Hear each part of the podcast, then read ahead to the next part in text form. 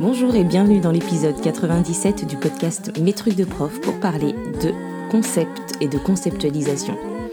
Je suis Émilie Lefatan, je suis formatrice et coach professionnelle et dans le podcast Mes trucs de prof, je partage avec la communauté enseignante des réflexions, conseils, découvertes avec l'intention de réfléchir et faire réfléchir, de remettre du sens et du bien-être dans les pratiques.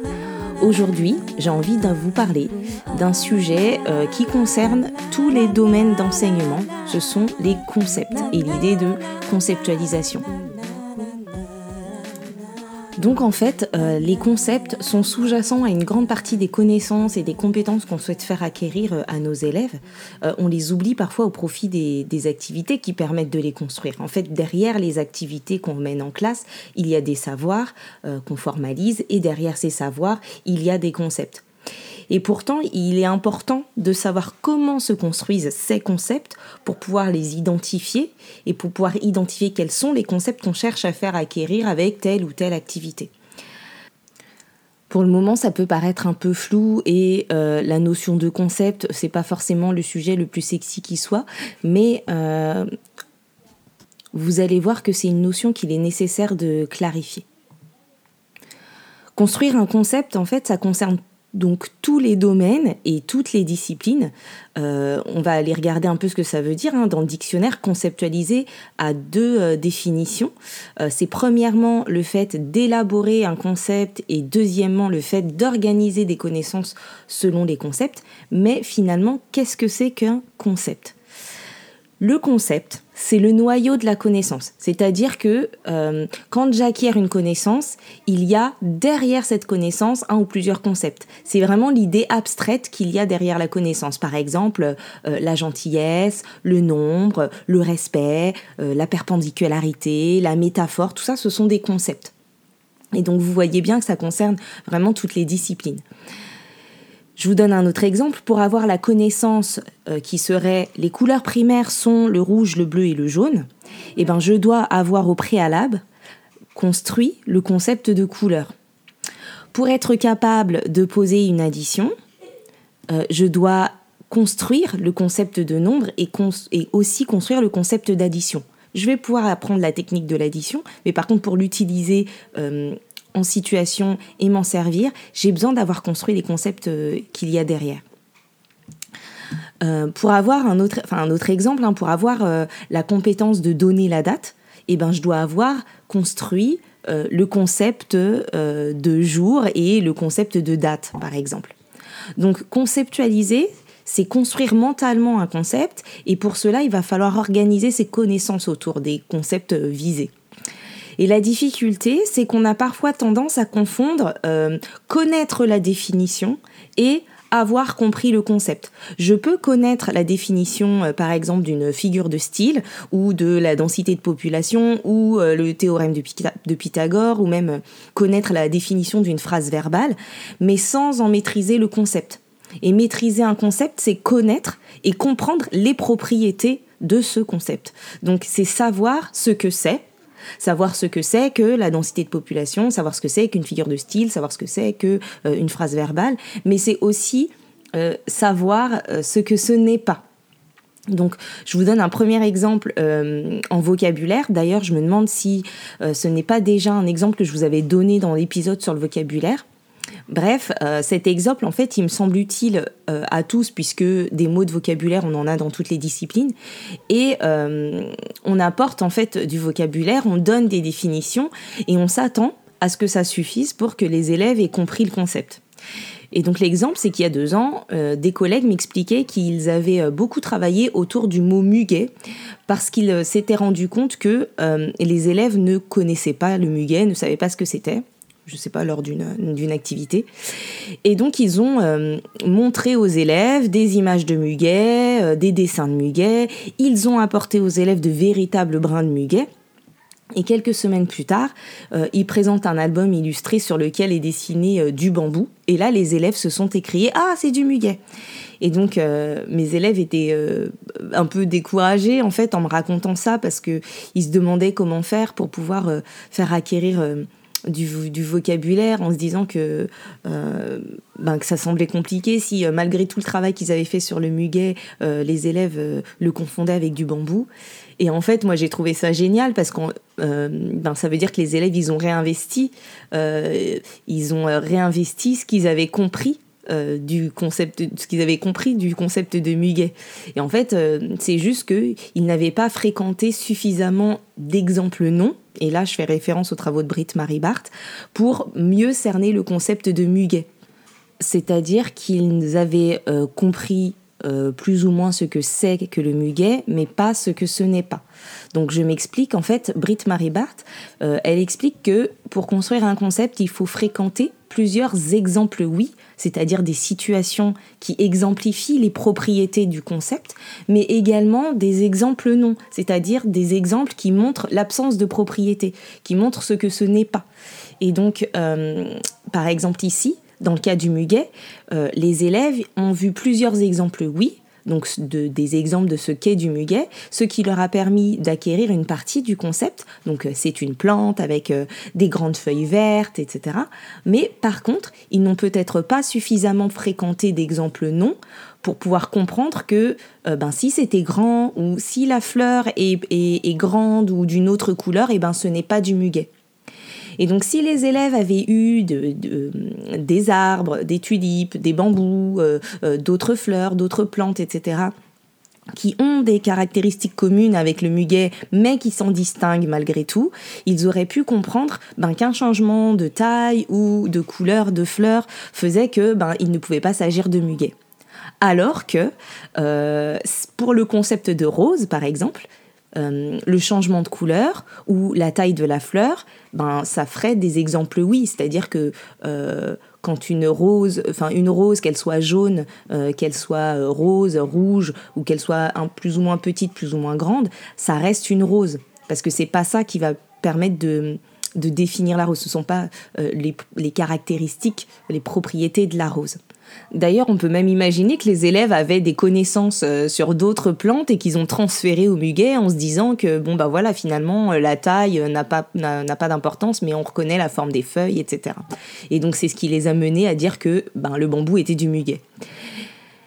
Et pour ce cas-là, on voit aussi que même avec une définition euh, du type euh, plante avec des petites fleurs blanches qu'on offre le premier mai, qu'on aurait donné aux élèves et fait apprendre par cœur, eh ben, le concept de muguet n'est pas suffisamment euh, borné.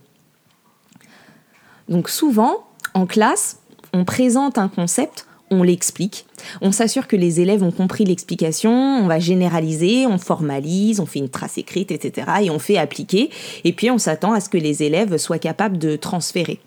Par exemple, je travaille avec mes élèves sur les cartes en géographie, et puis plus précisément sur la notion de légende, et donc je leur montre une carte, je leur montre ce que c'est qu'une légende, je leur explique à quoi ça sert, je leur montre, je leur demande de me réexpliquer avec leurs mots, donc ils copient la définition de la légende dans leur cahier, ils l'apprennent par cœur, donc euh, voilà. Voilà, du coup, ça, c'est une trace écrite euh, qui sert à formaliser le savoir.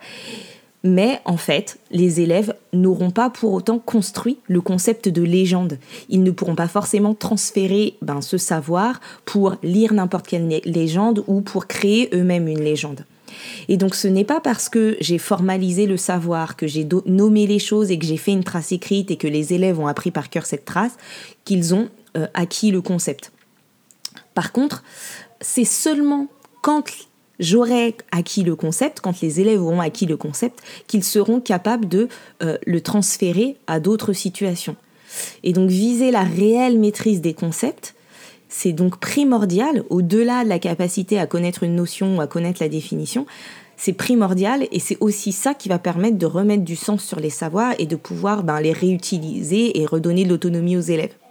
Et donc là, pour l'exemple de la légende, eh ben, je vais avoir besoin, si je suis un élève, je vais avoir besoin de, de voir plusieurs légendes, euh, plusieurs non-légendes, plusieurs sortes de légendes. Je vais devoir comparer, je vais trier, je vais chercher des, comp- des points communs entre toutes les légendes et voir ben, euh, quelle chose je peux mettre dans ma légende mais qui font que c'est quand même une, une légende ou qu'est-ce qui fait que ben, ça n'en est pas une ou qu'elle n'est pas vraiment efficace ou finalement de voir que ben, ça peut prendre des formes différentes mais quand il y a ça, ça, ça et ça, ben c'est quand même une légende, et cetera.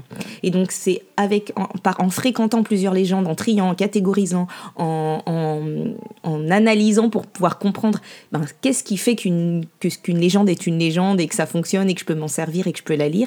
C'est seulement ça qui va faire que je maîtrise le concept et pas seulement parce que j'ai appris la définition de légende.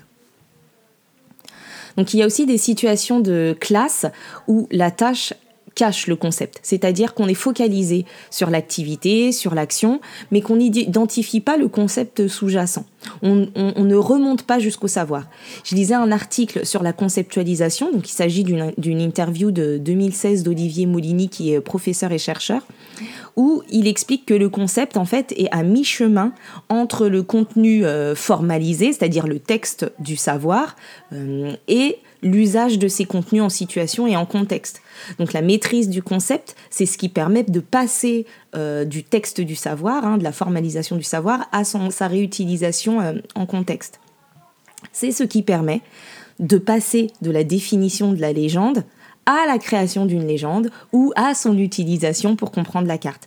C'est ce qui permet de passer de l'image du muguet à l'identification du muguet. C'est ce qui permet euh, de passer de euh, « je connais ma table de multiplication » à euh, « je l'utilise pour résoudre un problème, euh, je l'utilise dans un autre contexte ». Et donc parfois en classe, on mène des activités qui s'appuient sur des concepts non identifiés ou non maîtrisés. Et on ne construit pas le concept, on ne le clarifie pas, mais on mène malgré tout l'activité. Et là, Olivier Molini, il parle de euh, pédagogie de la devinette, c'est-à-dire qu'on sort les rames pour guider les élèves jusqu'à la réponse attendue et on s'en satisfait une fois qu'ils ont trouvé la réponse. Donc il y a certains élèves qui ont deviné ce qu'il y a dans la tête de la maîtresse ou, du, ou de la prof, euh, d'autres qui savent réellement ce que c'est, mais nous, en tant qu'enseignants, on n'est pas capable de les distinguer parce qu'ils ont trouvé la réponse.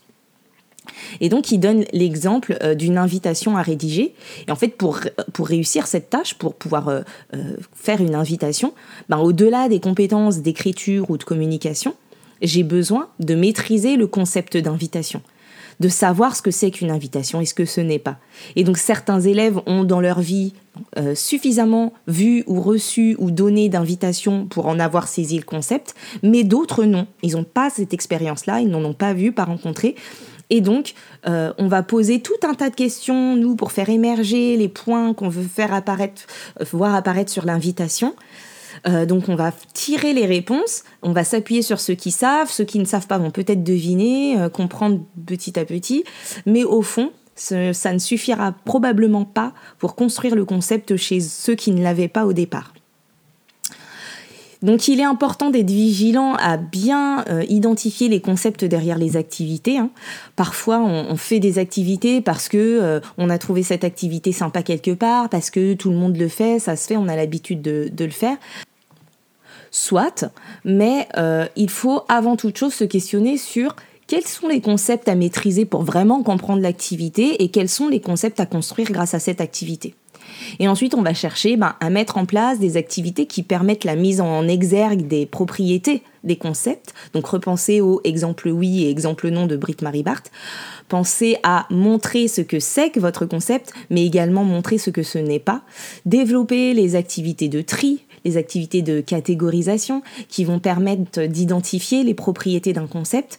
Faites observer les élèves, faites-les comparer euh, euh, avant de formaliser les notions et permettez-leur ben, d'expérimenter, de faire des hypothèses, de tester, d'éprouver, euh, d'aller vérifier, de comparer, de confronter, et cetera. Et gardez en tête que derrière chaque définition, derrière chaque leçon, derrière chaque activité, il y a un ou plusieurs concepts. Et donc ce n'est pas parce que les élèves sont capables de réciter par cœur des définitions ou les explications que nous leur avons données euh, qu'ils maîtrisent les concepts. Et rappelez-vous que si je ne maîtrise pas le concept, eh ben, je ne pourrai pas le transférer en contexte ou dans d'autres situations. Donc voilà, cet épisode est terminé. J'espère qu'il vous aura fait réfléchir, qu'il vous aura inspiré, qu'il vous aura donné envie euh, d'approfondir cette notion de conceptualisation et de concept. Vous pouvez poursuivre la réflexion en commentant les posts dédiés à l'épisode sur mes trucs de prof point f r ou sur les réseaux sociaux. Si vous avez envie de travailler avec moi autrement euh, qu'en écoutant mes, les podcasts et en vous offrant un coaching professionnel, vous pourrez trouver sur le site mes trucs de coach point f r tous les renseignements euh, nécessaires. Je vous retrouve bientôt pour un prochain épisode et d'ici là, prenez Prenez soin de vous. Bye bye.